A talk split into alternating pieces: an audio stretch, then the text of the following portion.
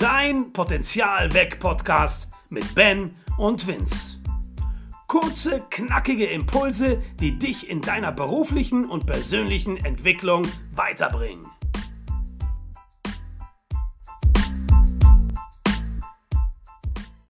Hey Vince.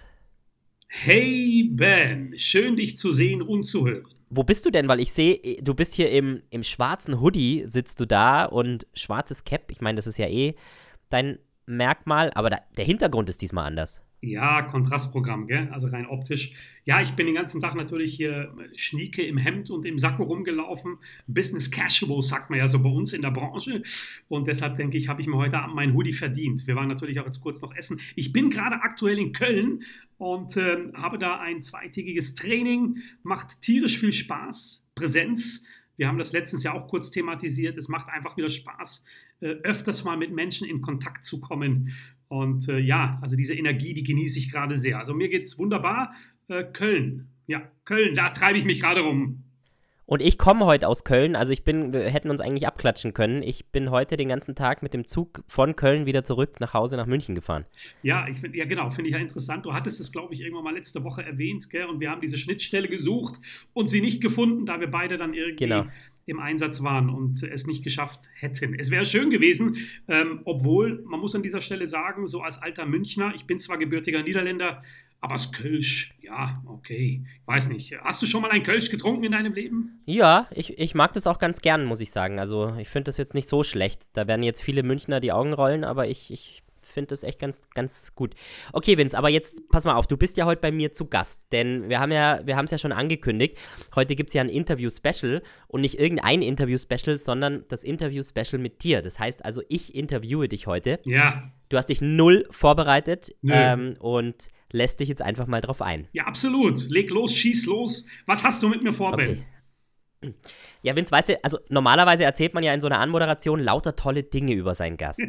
und das mache ich heute ganz bewusst mal nicht, denn nicht, weil es keine tollen Dinge über dich gibt, sondern weil dieses Gespräch genau diese tollen Dinge über dich herausstellen soll. Also das ist so wie so eine kleine Entdeckungsreise ähm, zu dir. Mm, alright, oh Gott, es ist so eine Selbstfindungsgeschichte, wo mit Wattebällchen geschmissen wird.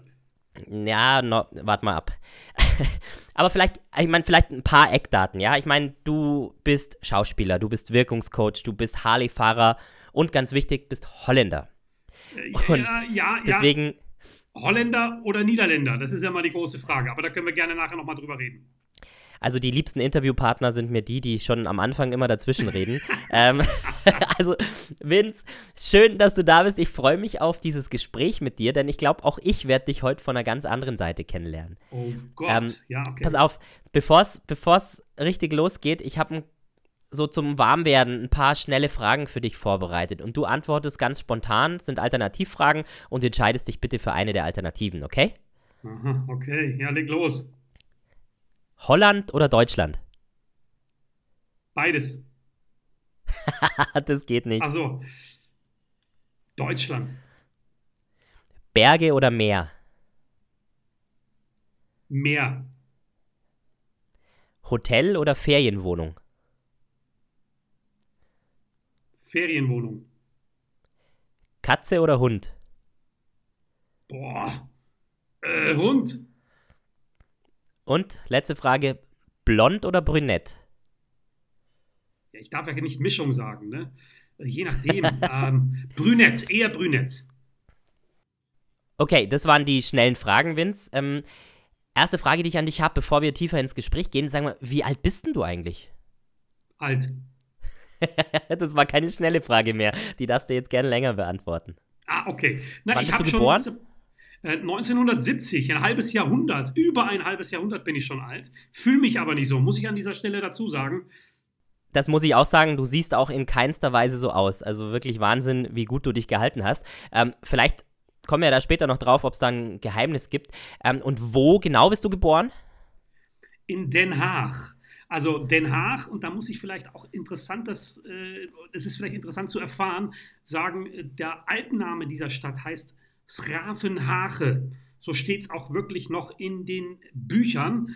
Und bekannt unter Den Haag, also die Regierungsstadt, der Regierungssitz der niederländischen Regierung. Das ist ja eine Stadt, die, die ist sogar direkt am Meer, glaube ich, gell, wenn ich es richtig im Kopf habe. Ist direkt am Meer und liegt sogar auch in Holland. Okay, also das heißt, du bist am, am, am Wasser groß geworden. Ja, genau, ja. absolut. Ich bin mit Meer, mit Wind, mit Wetter aufgewachsen. Ich kann mich noch ganz gut erinnern, dass ich immer als kleiner Junge auf dem Fahrrad äh, Richtung Meer gefahren bin und dann mhm. da schön in den weiten Dünen spazieren war, gespielt habe.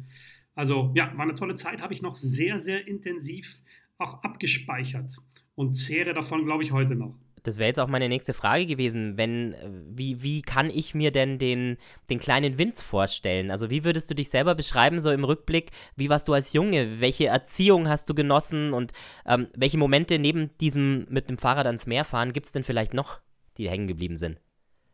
Ich habe ganz durchschnittliches äh, Leben, glaube ich, als kleiner junger Mann gehabt, aber ein gutes, muss man an dieser Stelle sagen. Ja, also und von der Erziehung her würde ich heute mit meiner Erfahrung jetzt sagen, sehr liberal, sehr open-minded, sehr offen und sehr neugierig. Also ich glaube, die Neugierde habe ich zum Beispiel auch extremst von meiner Mutter mitgegeben bekommen. Diese Neugierde, das war immer so mein Antrieb. Neugierde an allem, aber vor allen Dingen auch an meinen Mitmenschen. Und ich glaube, deshalb hat es mich auch in die Richtung gezogen, in die es mich dann gezogen hat.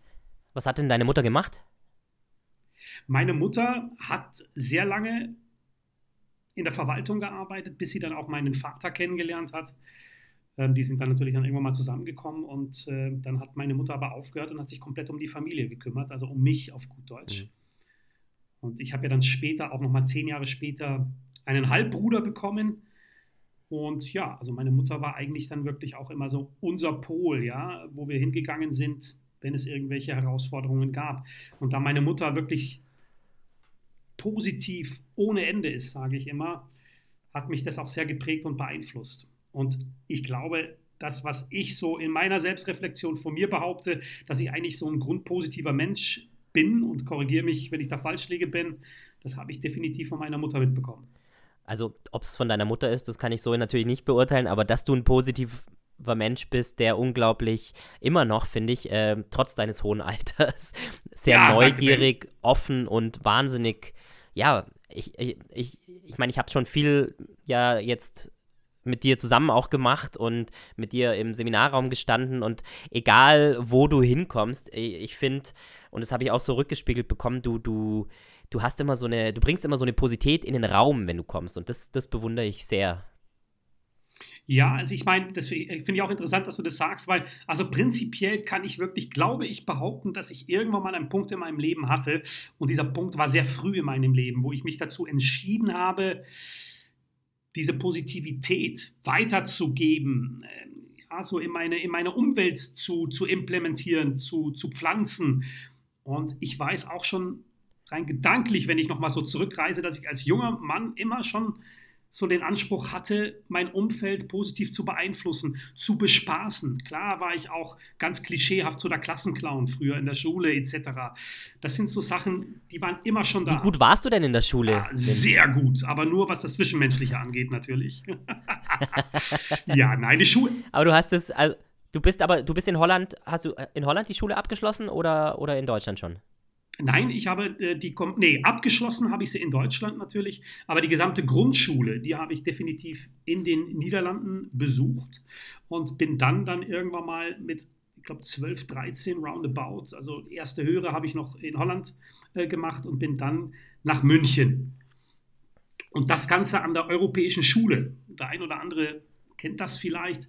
Es gibt ja das Europäische Patentamt und das war auch so der Grund, warum damals meine Eltern, meine Family nach München gezogen sind. Denn dort wurde dann Anfang der 80er äh, das Europäische Patentamt hingesetzt. Also wer München ein wenig kennt, in der Nähe vom Deutschen Museum, so ein mega schwarzes Gebäude, das war so das erste Europäische Patentamt, also die Base des Europäischen Patentamts in München. Und genau, da sind wir dann mitgezogen. Ach so, und wer, wer hat da gearbeitet? Oder mein Vater. Wieso erwähnst du? Mein Vater okay. hat dort gearbeitet. Verstehe. Genau, ja. Okay. Und ähm, ich meine, Jetzt wissen wir ja, du bist irgendwann dann in die Schauspielerei gegangen oder in Richtung Schauspielerei. Wann war denn eigentlich deine erste Bühnenerfahrung, an die du dich erinnern kannst? Meine erste Bühnenerfahrung, die kam ziemlich früh, würde ich sagen, auch als kleiner junger Mann, als Bub. Ich würde sagen, so roundabout sieben, acht, neun, also so in der Grundschule. Da wurden halt Theaterstücke inszeniert von unserer Klassenlehrerin. Da war ich immer in der ersten Reihe mit dabei. Da habe ich mich immer sofort gemeldet, wollte auch immer ganz vorne stehen auf der Bühne und im Rampenlicht. Also dieses Rampensau-Gehen hat mich schon sehr früh begleitet. Und ja, sich auch ins Rampenlicht zu stellen und zu präsentieren, damit hatte ich nie Probleme. Und das hat mir sehr viel Freude bereitet. Und wo ich dann gemerkt habe, dass ich da auch anscheinend die Leute erreiche dadurch, äh, ja, dann war es um mich geschehen. Also ich denke, in der Grundschule habe ich da wirklich schon den Entschluss gefasst, in diese Richtung geht's. In welche denn genau? Ob es jetzt die Schauspielerei sein sollte oder was auch immer. Ich wusste, ich will irgendwie auf einer Bühne stehen, ich will irgendwie Menschen unterhalten. Ähm, das war mir von, von Anfang an sehr, sehr wichtig. Und äh, wie verlief das dann? Also wann bist du dann wirklich zur Schauspielschule gegangen? War, war da vorher noch was anderes, ausbildungs- oder berufstechnisch? Ja, ja, ich glaube, du weißt es ja, glaube ich, Ben. Äh, es ist so, dass bei mir das sehr klischeehaft war. Natürlich wollte ich nach der Schule, ähm, europäische Schule, irgendwann mal dann auch beendet, äh, natürlich dann auch ähm, an die Schauspielschule. Und mein Vater, den es leider nicht mehr gibt, natürlich, aber mein Vater war derjenige, der gesagt hat: Mein Junge, lern doch erstmal was Gescheites. Ja, so, es ist wirklich sehr klischeehaft und das hörst du von ganz vielen Schauspielern. Ja, das war bei und mir ich übrigens weiß, dass ich auch mich so. damals. Ja. ja? Also mein, nicht mein Vater, sondern mein Opa. Ah, was der, hat ja, der, der wollte immer, Form? dass ich Banker werde. So, was, was Bodenständiges. ja, genau. Aber es, es geht ja, ja gar nicht um genau. mich. Äh, sorry, jetzt habe ich dich unterbrochen. Nee, alles gut. Und äh, das ist ja sehr klischeehaft. Ich habe mich dann damals in dem Alter, war ich da sicherlich auch in einer naja, so die sogenannte berühmte Findungsphase befand, ja, so ein bisschen breitschlagen lassen. Im Nachhinein jetzt, ne? also in der Reflexion nach hinten und habe dann damals irgendwas mit Menschen machen wollen und habe dann eine Hotelmanagementschule besucht in Regensburg. Die habe ich dann beendet und war dann auch wirklich so in der Hotellerie, in der gehobenen Hotellerie, muss man sagen, tätig, also vier, fünf Sternehäuser und habe parallel aber auch schon ja, mein Hobby dann gefrönt, nämlich ich habe angefangen beim Fernsehen zu jobben. Ich war ja in München wohnhaft und wie man weiß, ist in München ja ein Unterföhring, da sitzen ja die Fernsehsender. Damals so Anfang der 90er saß da der Bayerische Rundfunk, das ZDF und dann kamen ja irgendwann mal die Privatsender hinzu. Also Pro7 war ja dann da. Irgendwann mal hat ja Sat1 und Pro7 fusioniert und die sitzen jetzt dann dort quasi und teilweise in Berlin. Aber so habe ich angefangen zu jobben. Ich habe Kabelträger gemacht, ich habe äh, Lichtdublerei, das heißt, wenn irgendwelche Shows äh, gesetzt worden sind oder beleuchtet worden sind, dann musste ich dann anstatt der Stars auf diesem Stuhl sitzen und dann wurde das alles eingeleuchtet und Kamerafahrten wurden schon mal so geprobt. Und so habe ich angefangen und habe aber dann parallel ähm, auch mich bei Schauspielschulen beworben, wo ich auch total klischeehaft natürlich an, äh, an den wichtigsten abgelehnt worden bin und musste mir dann natürlich überlegen. Okay, Warum bist du da ähm, abgelehnt worden? Was war da der Grund? Naja, es gibt ja meistens mehrere Durchläufe und sehr oft, es ist ziemlich knallhart, kriegst du dann zu hören, du hast kein Talent, das wird nie was bei dir und nee, irgendwas fehlt hier, also äh, überleg doch mal, vielleicht etwas anderes zu tun. Solche knallharte Aussagen äh, kamen dort. Die pflanzen dir ja da, die pflanzen dir da ja krasse Glaubenssätze ein, ist ja Wahnsinn. Absolut, ja, ja, genau. Also sehr direkt alles, ja, und damit muss man umgehen können. Hat jetzt auch im Nachhinein auch den Vorteil, dass natürlich du als Schauspieler bzw. Schauspielerin ja nicht, nicht weich sein darfst. Du musst, du, musst, du musst hart sein, du musst Kritik ertragen können, in welcher Form auch immer. Weißt du, wir sind ja im Seminarraum immer darauf bedacht, wertschätzendes Feedback aussprechen zu lassen, mit wertschätzendem Feedback auch umzugehen, es zu nutzen, etc. Bei der Schauspielerei war das eine ganz andere Nummer. Da bist du wirklich mit genau solchen Sätzen konfrontiert worden. Mhm. Hey, ist nicht, du kannst nichts, du bist nichts. Also richtig knallharte Krass. Sahne, sage ich immer so schön. Aber du bist dran geblieben. Da, ich bin dran geblieben, ja, aber ich glaube auch nur die Harten kommen dann durch, weil viele schmeißen in solchen Phasen natürlich, wenn sie ihrem Traum nachgehen wollen, schon das Handtuch. Und da habe ich auch in dieser Zeit wirklich extremst gelernt, auch mal mit einer anderen Art von Kritik umzugehen. Also ich glaube, was es mir gebracht hat, ich ziehe immer sehr gerne das Positive raus, ist, dass mich heute so schnell nichts umhaut. Ne? Also mich kann man wirklich mit sehr, naja, herausfordernden Sachen konfrontieren und ich kann auch einigermaßen kontrolliert damit umgehen. Hm. Ja, da liegt ja die Latte bei jedem irgendwo anders. Also das ist das, was ich da rausziehe. Ja, und dann kam das eine zum anderen. Also gejobbt, habe dann parallel meine Schauspielausbildung angefangen, allerdings privat. Also ich musste dann quasi für meine Ausbildung eine Menge Kohle auf den Tisch äh, legen und habe dann auch in München gejobbt. Ich war im Nachtleben tätig, habe DJ jahrelang gemacht, äh, ich habe gekellnert, ich war ein Barkeeper in diversen Bars hier in München, in der Münchner Szene. Das ist ja auch was, was ganz oft zu finden ist, ja, dass äh, gerade Künstler, die noch so auf ihrem, ja, ich sag mal, auf ihrer Suche nach ihrer Karriere sind, dass die dann ja ganz oft in der Gastro landen und manche bleiben dann da auch. Und ja, manche schaffen es dann irgendwann, oder? Ja, und die Gastro war halt dann äh, natürlich immer so ein gutes Pflaster, weil da eine gewisse Flexibilität vorhanden war. Ne? Du hast irgendwie gejobbt, du, du, konntest irgendwie deine Zeiten für nächste Woche flexibel einteilen, weil du hattest ja vielleicht irgendwelche Castings, wo du vorgesprochen hast, oder wichtige Termine mit einer Agentur oder irgendwie sowas. Also war die Gastro eigentlich immer das, wo sich die meisten Schauspieler rum dümpeln. Okay. Und, äh, und, und wann, wann war für dich der Zeitpunkt, wo du gesagt hast, okay, jetzt ist der Moment, jetzt kann ich auch von dem leben, was ich da gerne mache und wo meine Leidenschaft drin steckt? Ja, das war so Mitte, kurz nach Mitte, Mitte 90er Jahre, würde ich sagen. Hat man das, das heißt also, wie viel Zeit ist dann vergangen zwischen, zwischen Beendigung der Schauspielschule und diesem Zeitpunkt? Ich würde behaupten, so, jetzt muss ich echt mal überlegen, weil es war, es ist so ein organischer Übergang gewesen. Ich, ich sagte auch gleich warum, denn, aber es waren vielleicht so ungefähr drei, vier Jahre, die ich gebraucht habe und hatte dann einfach tierisch Glück, eine große Produktion zu kriegen, bei dem ich mit dabei sein konnte. Und das hat eigentlich mir so die Möglichkeit eröffnet zu sagen, jetzt mache ich es hauptberuflich. Denn vielleicht mhm. spannend nochmal, äh, ich habe ja diese Hotelmanagement-Schule abgeschlossen, bin dann auch in die gehobene Hotellerie eingestiegen und habe mich da ziemlich schnell hochgearbeitet. Also nicht hochgeschlafen, wie man so klischeehaft bei der Schauspielerei sagt, sondern hochgearbeitet in eine ziemlich äh, gute Position. Ich war dann zum Schluss auch äh, quasi Assistant Food and Beverage Manager oder stand kurz davor, das auch zu werden, zu übernehmen und habe dann aber so die Möglichkeit genutzt, eigentlich an dieser Stelle zu sagen, ich schmeiße jetzt alles hin und gehe der Schauspielerei nach, weil ich da schon wirklich größere Jobs hatte, auch ein bisschen mehr Geld verdient habe, nebenbei selbstständig, aber war noch in der Festeinstellung. Und dann kam aber. Aber was mich jetzt da interessiert, Vince, ja. ist, also ich meine, das ist ja schon ein langer Zeitraum, ja. Du entschließt irgendwann Schauspieler zu werden. Du wirst ständig mit Ablehnung konfrontiert. Dir wird gesagt, du kannst nichts, du schaffst es nicht, du hast kein Talent. Ähm, Gab es Momente, wo du, wo du da auch selber an dir selbst gezweifelt hast? Und wie hast du das verarbeitet? Ja, nur. Also man, als Schauspieler, ich glaube, das ist so der Trigger, das ist der Antrieb eines Schauspielers, ist der Selbstzweifel.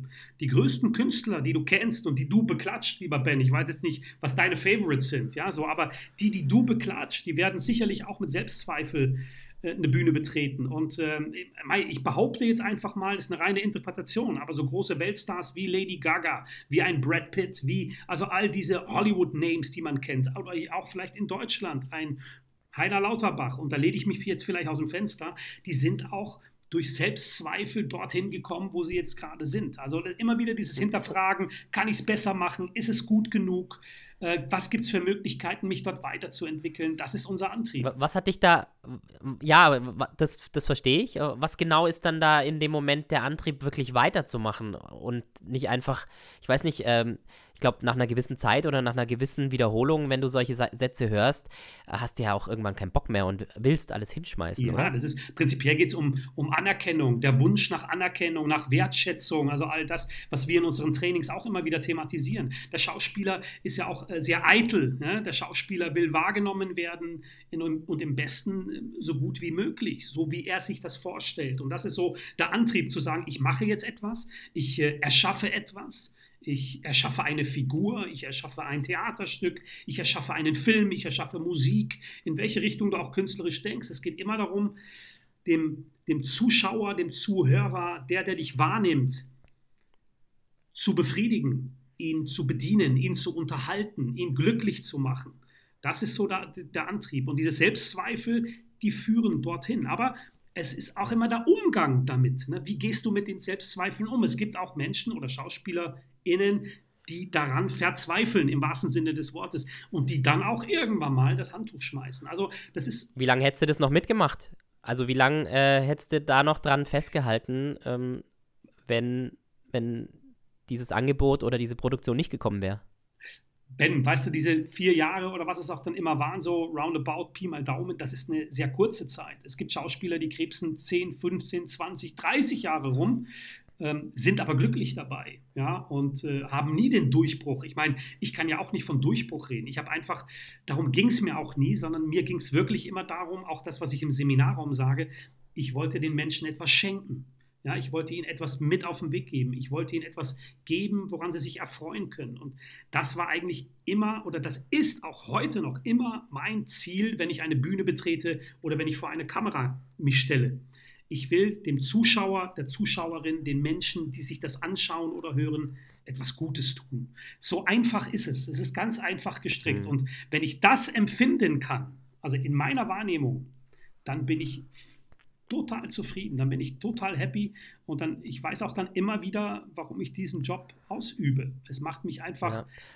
sowas von glücklich und es geht darum, ich sag ja auch, das, Entschuldigung, Ben, du hast noch eine Frage zwischendurch. Ja, das finde ich gerade sehr spannend, was du da sagst, weil ich finde einfach, ich glaube, es gibt so viele Menschen da draußen, die, die, die genau nicht an ihrer Leidenschaft festhalten und denen vielleicht das gar nicht bewusst ist, was ist denn ihr Sinn dahinter oder was ist ihr Warum? Ja, so wie schön wie du es gesagt hast, hey, so wenn ich andere Menschen glücklich machen kann, wenn ich denen was schenken kann, dann geht es mir gut. Und das ist ja bei jedem ein bisschen was anderes. Und das für sich selbst zu hinterfragen, das ist, finde ich, so eins der wichtigsten Dinge im Leben, dass man da und dann ist es eben wurscht, in welche Richtung es geht, wenn, solange man seiner, bei seiner Leidenschaft bleibt. Und da ist es dann auch egal. Ich meine, ich wenn ich jetzt an mich selber denke, ja, mein Ziel, als ich ins Studium gegangen bin, war, irgendwann Unternehmensberater zu werden, weil man da viel Kohle verdienen kann. Mhm. Und das war so erstmal sehr kurz gedacht der Grund. Und es geht aber nicht um viel Kohle verdienen, sondern es geht darum, das zu machen, was man, was man liebt. Und das finde ich so spannend und so schön, dass du da so dran geblieben bist. Ich finde, das ist ein mega Impuls. Ja, ich, ich, also ich denke auch, das ist, das ist aber leichter gesagt als getan natürlich. Ne? Es geht immer um die Grundvoraussetzungen. Wo wächst du auf? Mit wem wächst du auf? In was für einem Umfeld wächst du auf? Was beeinflusst dich? Was prägt dich in deiner Jugend etc.? Daraus erschöpfen sich ja die Möglichkeiten, dann auch solche Entscheidungen zu treffen oder an Sachen dran zu bleiben oder nicht. Da wird dein Charakter gebildet, da kriegst du Standfestigkeit oder vielleicht auch etwas weniger. Da kriegst du Selbstvertrauen oder vielleicht auch etwas weniger. Und das sind alles so Punkte, die schon ganz früh ansetzen und die aber dazu beitragen, dann auch solche Entscheidungen für dich treffen zu können. Und ich hatte einfach das Glück. Ich weiß auch nicht warum. Also ich kann auch echt sagen, ich hatte auch in meiner Kindheit schwierige Phasen. Ja, ich will ja jetzt nicht intensiver darauf eingehen, ist ja auch jetzt hier irgendwie kein Platz dafür in diesem Podcast. Aber ich denke, es gab auch, und das ist vielleicht auch nochmal interessant, in meinem Leben so eine Schnittstelle, in dem ich mich, glaube ich, als junger Bub schon entschieden habe, entweder gehst du jetzt in die Richtung und du ziehst damit und das wird vielleicht eher so jetzt mal so aus der Reflexion im Nachhinein eine negative Richtung einschlagen äh, und, und nehmen oder ich mache das ganz konträr und gehe genau in die gegengesetzte Richtung. Und diesen Weg bin ich, wow. glaube ich. Wie alt warst du da ungefähr? Ja, das ist schon auch, das war so, also zwischen Holland und Deutschland, ja. Also mhm. denke ich mal so roundabout. Also da reden wir jetzt von, da war ich zwischen acht und zwölf Jahre, wo das so auch sicherlich in einem Prozess stattgefunden hat. Ne? So, wo geht's hin? Ich war immer, glaube ich, schon jemand, der gut drauf war. Das, war. das sind so die Gene von meiner Mutter, denke ich mal. Aber es gab eine herausfordernde Zeit, wo ich mich entscheiden konnte, welchen Weg ja. ich einschlage. Und das war, glaube ich, zu der Zeit, ja. ja. You've Got the Choice, das ist so ein Poster, das hängt bei mir über dem Schreibtisch. Äh, da ist so ein lachender und ein, ein trauriger Smiley drauf und drüber steht eben dieser Satz, oh, You've Got the Choice. Und das finde ich auch ganz wichtig. Ich meine, klar, ey, mit acht ist das nochmal eine ganz andere Hausnummer, aber irgendwie hast du es ja trotzdem dann selber in der Hand und dafür ist es ja auch nie zu spät, in welche Richtung du gehst. Das, das finde ich auch immer ganz wichtig. Ähm, wann hat denn der Vince äh, auch mal Zeiten oder was bringt dich in Momenten auch mal schlecht drauf? Was muss denn da passieren? Ich sage immer, meine Latte hängt so extrem hoch. ja, also es muss schon wirklich eine Menge passieren, bis so etwas auch sich hier in mein Mindset reinpflanzt oder in meine innere Haltung reinkommt. Also weil ich natürlich auch, muss man an dieser Stelle sagen, schon langjährig damit zu tun habe und weiß, was für Methoden und Tools es gibt, um das so einigermaßen gut in den Griff zu haben. Das ist doch, ich meine, weißt du, ich, wir reden ja beide, wir haben ja beide diese Themen und ähm, es gibt doch trotzdem Scheißtage, oder? Also es ist ja nicht so, dass. Ja, aber, dass aber hallo. Ja, genau. Und, und jetzt, was mich interessiert ist, wann, was muss denn passieren, dass, dass so ein Scheißtag bei dir vorkommt? Und, und dann, was machst du dann damit? Ja, da, also bei mir sind es so eher die Themenfelder in meinem privaten Umfeld, ja, die, wenn die vielleicht nicht so laufen, wie ich mir das vorstelle, oder wenn da etwas Überraschendes passiert oder wenn es da Rückschläge gibt. Ich will ja jetzt auch nicht zu detailliert mit einsteigen, aber du weißt, oder die ZuhörerInnen wissen auch, was ich meine. Also Schicksalsschläge, ähm, Trennungen, also alles, was so auf der emotionalen Ebene so passiert, das können so richtige Scheißtage bei mir sein. Und dann habe ich schon auch gelernt, damit umzugehen, denke ich. Ja. Also auch der Vince sitzt sicherlich mal da und ist so richtig scheiße drauf. Aber, muss ich ganz ehrlich sagen, wenn sich es vermeiden lässt, dass irgendwie mein Umfeld auch ähm, oder dass mein Umfeld das wahrnehmen kann, dann versuche ich das zu verhindern. Ja. Ah, glaubst ja, du nicht? Also, wenn es die, ja. So, glaubst du nicht, dass es auch wichtig ist, so ein Ventil zu haben? Ja, also weißt du, dass auch diese, diese Emotionen sein dürfen und die auch gern mal raus dürfen und äh, gern auch an das engste Umfeld, so ungefähr? Ja, natürlich. Also das ist, das ist das engste Umfeld, du sagst es. Es gibt ein enges Umfeld natürlich um mich rum, wo ich sicherlich dann auch mal so sein kann, mich zeigen kann oder mich auch zeigen will dass ich gerade so diesen mega Scheißtag habe, so wie du es gerade gesagt ja. hast. Ja, so, äh, das ist aber ein ganz kleiner Kreis und den habe ich mir auch sehr gut ausgesucht. Der hat sich natürlich auch über Jahrzehnte entwickelt. Äh, der ist natürlich auch in der Familie zu finden und es gibt so ein, zwei Freunde auch, ja, also die mir sehr nahestehen. Ähm, und das ist auch wichtig, glaube ich. Und das ja. ist so dieses Ventil, wo ich auch mal, wie wir es dann auch immer so schön ausdrücken, wir haben auch eine Folge dazu gemacht, abkotzen kann, wo ich mal meine, meine emotionale äh, mein emotionales, was sich gestaut hat, einfach mal rauslassen kann, etc. Und ich bin aber auch einer, der sagt, ich brauche zum Ausgleich auch gewisse Hobbys, Freizeitbeschäftigungen, wo ich weiß, die helfen mir dann auch weiter. Die helfen mir weiter, meinen Kopf frei zu kriegen, vielleicht auch äh, der Umgang damit, den besser zu verarbeiten, etc. Ja. Das Motorradfahren ist ein Riesenthema bei mir zum Beispiel. Ja.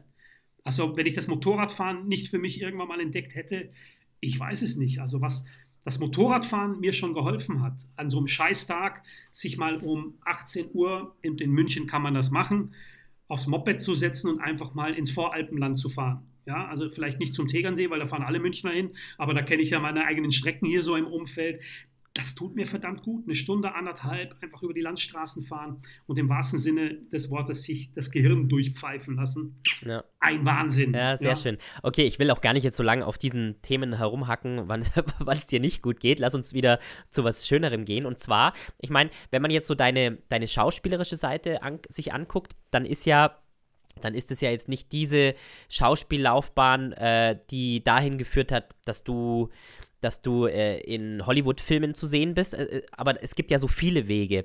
Und deswegen, und die wenigsten wissen ja, was du alles schon als Schauspieler äh, gemacht hast und wo du auch zu sehen warst, obwohl du vielleicht gar nicht zu sehen warst. Deswegen, was waren denn so deine persönlichen Highlights in deiner Laufbahn als Schauspieler?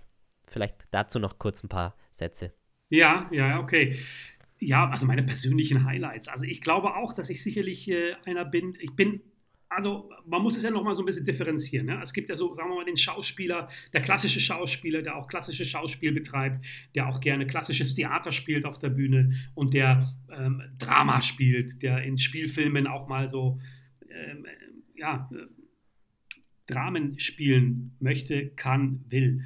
Mich hat es ziemlich schnell, am, schon während meiner Ausbildung, in eine Richtung gebracht, wo ich gesagt habe, nein, das bringt mir einfach viel mehr. Denn ich bin, ich habe von Anfang an gemerkt, und das hat man auch an mich herangetragen, dass ich sicherlich da auch schon irgendwas habe, was dazu beiträgt, für gute Stimmung zu sorgen, äh, Leute zu unterhalten, zu entertainen. Also heute würde man auf Neudeutsch sagen, mich hat es schon damals, so Anfang, Mitte der 90er, so eher Richtung Entertainment, Komödiantisches hat man damals noch gesagt. Ja, heute so Comedy. Da hat es mich von Anfang an hingezogen. Und Verstehe so ich nicht, weil Humor hast du ja eigentlich gar keinen, finde ich. Ja, ich weiß, das ist total konträr. Ich bin da voll bei dir, Ben. Aber die Leute haben mir das einfach eingeredet und ich habe mir gedacht, naja, dann schlage ich halt diesen Weg ein, weißt du? nee, aber genau, und dann kamen, ähm, und wir hatten es ja vorhin kurz erwähnt, es kam so eine große Fernsehproduktion auf mich zu. Und, ähm, das war, also ich äh, weiß nicht, kennst du äh, Peter Maffei, Tabaluga? Ähm, kennst ja, du bestimmt? Klar, ich bin ein Kind der 90er. Ich bin 1980 geboren da bin ich. Ich, genau. zwar, muss, ich muss gestehen, ich habe es nie geguckt. Das war jetzt nie so mein, mein äh, Favorite, aber klar kenne ich es. Ja, und das war halt Mitte der 90er, 96, 97, 97 glaube ich, roundabout, äh, kam dann nämlich der damalige Head-Autor, der Schriftsteller, der Buchautor äh, auf mich zu dieser Sendung den ich auch von anderen kleinen Produktionen kannte. Und äh, ich hatte davor auch schon so, das kann ich vielleicht auch noch mal ganz kurz erzählen, bei der Bully-Parade in den ersten Staffeln auch mitmachen dürfen für den Bully Michael Bully Herbig. Äh, da war ich äh, Bully-Double, das muss man sich mal vorstellen. Da hatte ich quasi lange blonde Haare und habe auch wirklich profilig genauso wie Bully ausgesehen. Und dann habe ich immer die Doppelrollen mit ihm gespielt. Also wenn er sich selbst irgendwie ah, bespielt wer hat. dich denn bitte, wer hat dich denn da ausgewählt zum Bully-Double? Na, das kam dann über meine damalige Agentur. Ja, ich ich habe ich, ich hab eine Agentin gehabt und da war ich drin und Bully hat damals für seine Erstproduktion ähm, jemanden gesucht, der so ähnlich aussieht. Okay, also die Größe vielleicht, aber sonst sehe ich bei dir jetzt nichts ähnlich zu Bully Herwig. Ja, jetzt schon gar nicht. Ich habe ja jetzt hier Bart und meine Haare nach hinten etc. Ja. Damals hatte ich langes Haar wie so Prinz Eisenherz, weißt du, so ah, blondes, okay blondes Straßköterblond nannte ich es damals, so wie das der Bulli auch hatte und schulterlang. Ich hatte richtig so eine Matte und wenn ich mich profilig hingestellt habe, original, also auch Profil und so des Gesichts sehr ähnlich. Ach, und äh, genau, und über diese Produktion wiederum hatte dann der Chefautor von Tabaluga TV mich angesprochen und so kam dann der Stein ins Rollen. Und jetzt wird es witzig, denn eigentlich äh, war das so gedacht, dass ich dann als Puppenspieler dort anfangen sollte. Und ich habe ihn angeschaut und gesagt, naja, äh, keine Ahnung, Puppenspiel habe ich keine Ahnung davon. Aber er wusste auch von anderen Clips, die er von mir gesehen hatte, mein damaliges Showreel, wie man so schön sagt, ne, hatte ich da zusammengeschnitten, dass ich sehr physisch und sehr körperlich unterwegs war. Auch schon davor. Also immer, wenn ich auf der Bühne war, war ich sehr physisch und körperlich immer in dem, was ich getan habe. Und das hat er so gesehen, dass er gesagt hat, naja, wir haben da so eine Figur, da haben wir eine riesige Puppe, die ist ungefähr 2,30 Meter groß und da muss jemand rein, der die bespielen kann. Und das war dann ich. Also dann haben wir dann äh, angefangen auszuprobieren. Dieses Kostüm wurde dann auch äh, quasi maßgeschneidert für mich dann angefertigt etc. Und ja, so kam das eine zum anderen. Dann haben wir dann angefangen bei Tabaluga ähm, quasi das Ganze in Unterföhring zu produzieren oder mit Tabaluga, Entschuldigung. Peter Maffay war damals auch ab und zu mal mit dabei. Das war sehr, sehr interessant alles natürlich. Und man muss aber dazu sagen, in den 14 Jahren habe ich dann auch in dieser Sitcom, die es bei Tabaluga TV gab, also so eine, so eine Sitcom, wo Tabaluga mit dem Moderator der Sendung zusammen gewohnt hat und dann irgendwie die verrücktesten Charakteren dann irgendwie zu Besuch kamen. Da war ich dann auch immer wieder als Komödiant ähm, und als Comedian quasi mit am Start in den unterschiedlichsten verrücktesten Rollen. Sehr cool.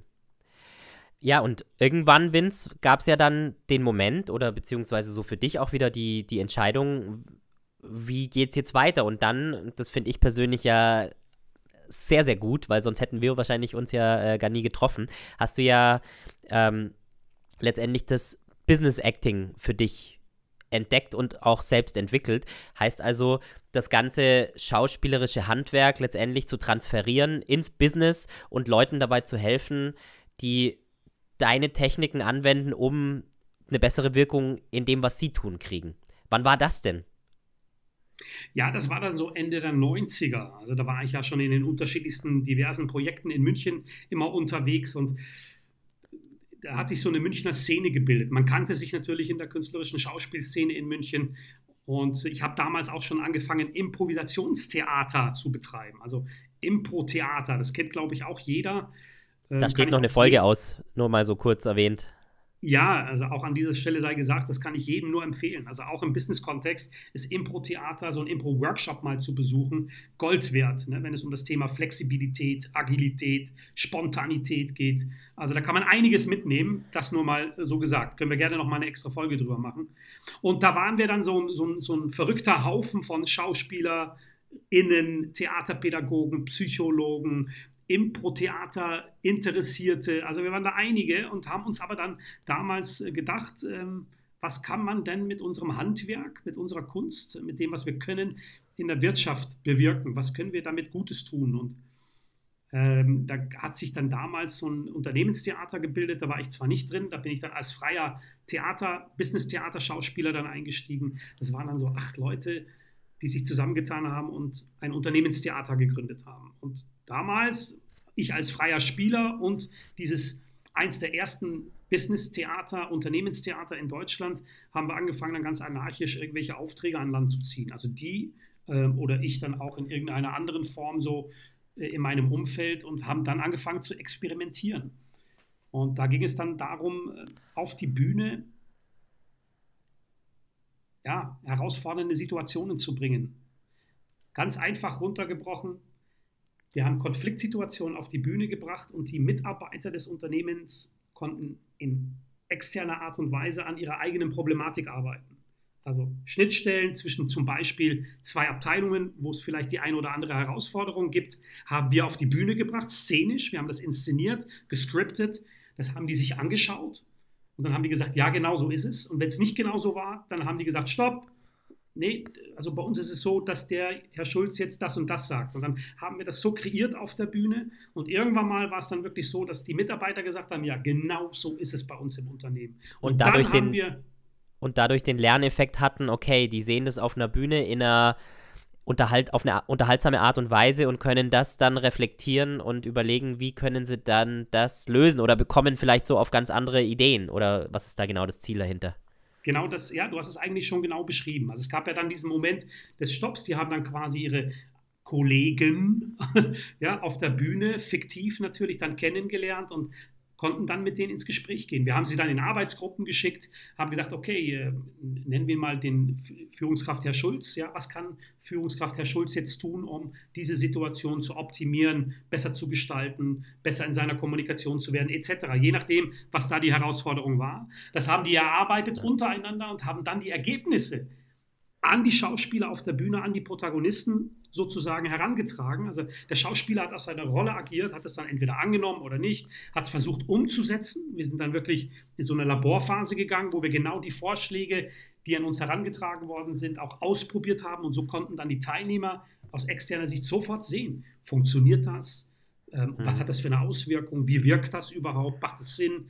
Also all das. Und ja, ja so hat cool. sich das natürlich immer weiterentwickelt. Und ähm, genau, das nennt ja. sich dann schon auch das sogenannte Change-Theater. Ja, Wahnsinn. Also es ist ein sehr, ähm, ich habe es einmal selbst live miterlebt, es ist ein wahnsinnig, ähm, ja, es ist ein, auf der einen Seite so wahnsinnig unterhaltsam, aber es ist auf der anderen Seite so, so, ein, so, so erleuchtend auch, ja, wenn, wenn da was entsteht. Und deswegen, äh, ja, mega. Und damit warst du ja, soweit ich weiß, deutschlandweit unterwegs in, in den verschiedensten Firmen und bist ja jetzt, wenn wir jetzt mal auf den heutigen Punkt gehen, ähm, Jetzt hast du da auch noch was dazu gepackt. Jetzt bist du auch noch, äh, auch noch sage ich schon, aber äh, jetzt bist du auch Experte für Wirkung und äh, gibst selbst Seminare, Schulungen, Trainings in, in mehreren Unternehmen zum Thema Wirkung und Präsenz. Und ähm, was ich aber so spannend finde, ist, ist gar nicht die Tatsache, dass du das machst, sondern du bist ja schon immer noch gleich mal die Frage an dich, würdest du dich selbst auch so bezeichnen? Du, du, du hast ja schon immer noch, so von allem, was du gemacht hast, hast du ja immer noch einen Part bei dir, ja? Du, du hast von, von der Schauspielerei nicht ganz losgelassen. Du arbeitest immer noch beim Fernsehen. Ähm, du hast ähm, ja dieses Theaterspielen immer noch bei dir. Du bist als Trainer und Coach unterwegs. Ähm, würdest du dich da auch als so, so eine Art, ja, das ist ja auch so eine Art Lebenskunst, die du da machst, ja, weil du alle die Dinge jetzt vereinst, die dir Spaß machen oder wo deine Leidenschaft drin steckt. Ist es so? Total. Und du glaubst gar nicht, wie oft ich gehört habe, Ben, wenn du erfolgreich und glücklich sein willst, musst du dich auf eine Sache konzentrieren. Stell dich spitz auf. sei fokussiert, verfolge eine Leidenschaft oder ein, einen Wunsch, den du hast und dann wirst du sehr, sehr gut darin. Und ich war immer einer, der gesagt hat, nee, warum? Ich habe immer diese große Warum-Frage in den Raum gestellt und gesagt, nein, wenn mich halt vier, fünf Dinge glücklich machen, warum soll ich die nicht tun? Und wenn man diese fünf Dinge auch voller Leidenschaft betreibt und es sich immer wieder darauf konzentriert, und das ist vielleicht ein bisschen die Kunst, aber das lernt man, so habe ich das erfahren. Man lernt damit umzugehen, sich dann auch immer in diesen unterschiedlichsten Bereichen wieder professionell aufstellen zu können, konzentriert dabei zu sein, zu 100 Prozent das zu geben, was man geben kann in dem Moment. Und dann werden diese Dinge auch gut. Also da möchte ich wirklich immer wieder sprechen. Ich glaube, es hängt auch ein bisschen davon ab, in welcher Branche bist du tätig, wo bewegst du dich, in welchem Feld etc. Für mich kann ich nur sagen, ich bin mega glücklich, dass ich mich für diese unterschiedlichsten Felder entschieden habe. Das bereichert mein Leben ohne Ende. Das macht mich happy, das macht mich glücklich und darum geht's. Ja, ja darum geht es mir. Darum geht es genau. mir auf jeden Fall. Ich möchte morgens in den Spiegel gucken und sagen, yes, ich gehe zur Arbeit, ich habe wieder einen coolen Job. Ja, und jetzt stelle ich mal die Frage einfach mal so hier in den Raum. Wie viel Prozent in Deutschland stehen morgens vorm Spiegel und sagen, yes, hey, ich gehe jetzt zur Arbeit und ich freue mich tierisch? Ja, so. Gibt es eher selten. Da muss man wirklich, umso trauriger das ist, muss man sagen, es gibt sehr viele die das nicht von sich behaupten können. Und ich kann das von mir behaupten und das macht mich glücklich. Ja, das, also ich, ich merkte das von Kopf bis Fuß an und ich kenne dich jetzt auch schon eine Weile und das ist genau das, was ich wirklich sehr bewundere an dir auch und äh, da viel, viel von dir lerne, weil ich glaube auch, dass es, weißt du, Erfolg ist ja immer das, was für einen selber äh, der Erfolg ist. Und da geht es nicht darum, was andere als erfolgreich definieren oder was die Gesellschaft als erfolgreich definiert, sondern es geht da und da darf man, finde ich, auch ruhig egoistisch sein. Da geht es einzig und allein um dich. Und ich glaube, wenn das gegeben ist, weißt du, wenn du da in den Spiegel schaust und yes, dann und nur dann bist du ja auch noch viel mehr sogar in der Lage, das dann auch anderen weiterzugeben und andere damit happy zu machen. Und das ist bei deinen verschiedenen Tätigkeiten ja äh, genau dein Ziel. Also ich finde, das passt wunderbar. Und ich war auch schon in ganz vielen Marketing- und Positionierungsschulungen. Da ging es immer darum, ja, ein äh, werde Experte für irgendwas. Also ich sehe das, ich bin da voll bei dir. Ich glaube, nur wenn du selbst zu dir findest, dann kannst du das auch. Und wenn es fünf Sachen sind, dann sind es halt fünf Sachen. Finde ich super. Ja, ja genau. Ey, Vince, ähm, ich habe jetzt noch eine Frage, die eher Richtung Zukunft geht. Ich meine, jetzt äh, haben wir dich ja wirklich, finde ich, von einer ganz anderen und nochmal von einer viel tieferen Seite kennengelernt. Welche Ziele hast du denn noch? Wo soll es denn hingehen in den nächsten Jahren, Jahrzehnten, Jahrhunderten? dass ich mal diese Frage, dass ich mal wieder diese Frage gestellt bekomme, das finde ich ja grandios. Welche Ziele habe ich? Also, also mein Hauptziel ist eigentlich mein Lebensziel und das habe ich ja, glaube ich, hier ausführlich auch schon irgendwie erzählt, was mir wichtig ist. Also ein, mein, mein, mein Ziel, mein großes Ziel, was über allem steht, ist, dass ich wirklich mein Leben so lange wie möglich glücklich und zufrieden leben kann mit dem, was ich tue, weil das macht mich nämlich aus. Ja, also klar, äh, auch mit dem Älterwerden ist ja das Thema Work-Life-Balance und all diese Sachen, also die psychischen Sachen, wie verarbeitet man Sachen, wie geht man mit Sachen um, immens wichtig. Aber ich glaube, solange ich gesund bin, also und das wünsche ich mir, ich habe ein Ziel, bewusst lange gesund zu bleiben, weil ich glaube, die Gesundheit ist für mich äh, so das A und O. Also wenn meine Gesundheit irgendwann mal nicht mehr sein sollte, und ich bin Gott sehr, sehr dankbar, dass ich hier mit meinem halben Jahrhundert knapp drüber, haben wir äh, im Interview schon festgestellt, äh, dass ich behaupten kann, ich bin gesund durchs Leben gegangen. Und wenn das bleibt, habe ich mein Ziel eigentlich schon erreicht. Da gehört Achtsamkeit dazu, nur so als kleiner Tipp. Also so in diese Richtung zu gehen, macht ja. schon Sinn. Und es hat. Total. Also ein paar, paar Wattebällchen darfst du dir zulegen. Ja, wir haben ja das Thema Wattebällchen. Man muss vielleicht den ZuhörerInnen, die unsere anderen Folgen noch nicht so gehört haben, ähm, oder auch gerade die Achtsamkeitsfolgen. Ähm, ich hatte ja immer so mit diesen pädagogisch wertvollen so meine Herausforderung, ne? so ähm, mich darauf einzulassen, sagen wir es mal so, da bin ich auch ganz ehrlich. Und mit dem Älterwerden, aber auch, glaube ich, durch die Menschen, die mich begleiten in meinem Leben oder die ich kennenlernen durfte, so wie zum Beispiel auch du, lieber Ben, ja, so und äh, durch dich und deine Frau bin ich ja dann auch wieder mit so Themenfeldern konfrontiert worden, wo ich früher gesagt hätte, naja, nee, lass mal stecken, ne? ich gehe lieber Motorrad fahren oder so. Und äh, das hat mich schon auch ähm, sehr, sehr positiv beeinflusst. Und ich merke auch, dass es mir gut tut und dass es mir hilft. Ich habe ganz kurz meinen Akku hier aktiviert, nicht, dass irgendwie hier mein Computer abstürzt. Ja, also genau, also ähm, was habe ich jetzt gerade gesagt, Ben? Äh, dass du auch durch Menschen in deinem Umfeld zu dem Thema Achtsamkeit gefunden hast. Mehr und mehr. Ja, genau. Und, und du warst ja einer davon, äh, du und Melissa, deine genau. Frau. Und äh, es tut mir auch verdammt gut. Und ich glaube, wenn wir dann wieder zu deiner Frage zurückkehren, was sind denn so meine Ziele noch? Dann geht es darum, also glücklich mein Leben zu Ende zu leben. Das klingt jetzt irgendwie sehr pathetisch, äh, ähm, aber darum geht es mir. Und wie das dann inhaltlich gestaltet ist, ja, okay, cool. Ähm, Vince, vielen Dank. Ich habe noch eine ganz, ganz wichtige Frage an dich. Ja, raus damit. Also aus meiner Sicht fast die wichtigste, mhm. zumindest, äh, also nicht für mich persönlich, sondern eher für, für die ZuhörerInnen da draußen. Auf einer Skala von 1 bis 10, wie gut schätzt du dich als Liebhaber ein? 10. okay, dann habe ich noch eine wichtigere Frage. Äh, wie würden das deine Partnerinnen einschätzen? Gar nicht so. wie dann? 9,5. Okay. Sehr gut. Also das war jetzt noch eine, das war jetzt noch eine Info, die mir, die, die mir sehr wichtig war.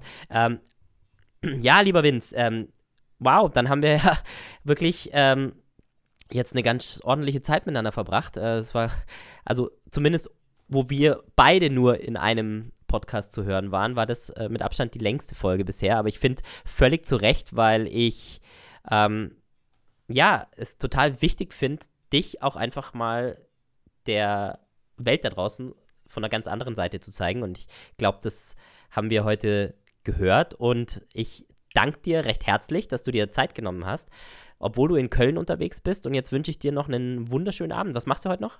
Du nicht viel. Ich glaube, ich werde noch ein bisschen ganz klischeehaft die Glotze einschalten, mich ein bisschen berieseln lassen und dann ab in die Haie. Ist morgen wieder ein anstrengender Tag. Dann habt eine schöne Woche. Bis nächsten Montag. Vielen Dank, lieber Ben. Bye bye.